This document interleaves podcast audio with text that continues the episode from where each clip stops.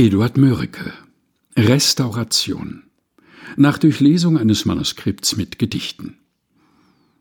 Das süße Zeug, ohn Saft und Kraft. Es hat mir all mein Gedärm erschlafft. Es roch. Ich will des Henkers sein, wie lauter welke Rosen und Kamilleblümelein. Mir ward ganz übel, mauserig, dumm.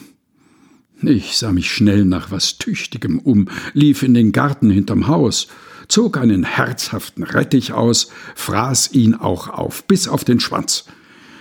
Da war ich wieder frisch und genesen ganz. Eduard Mörike Restauration nach Durchlesung eines Manuskripts mit Gedichten.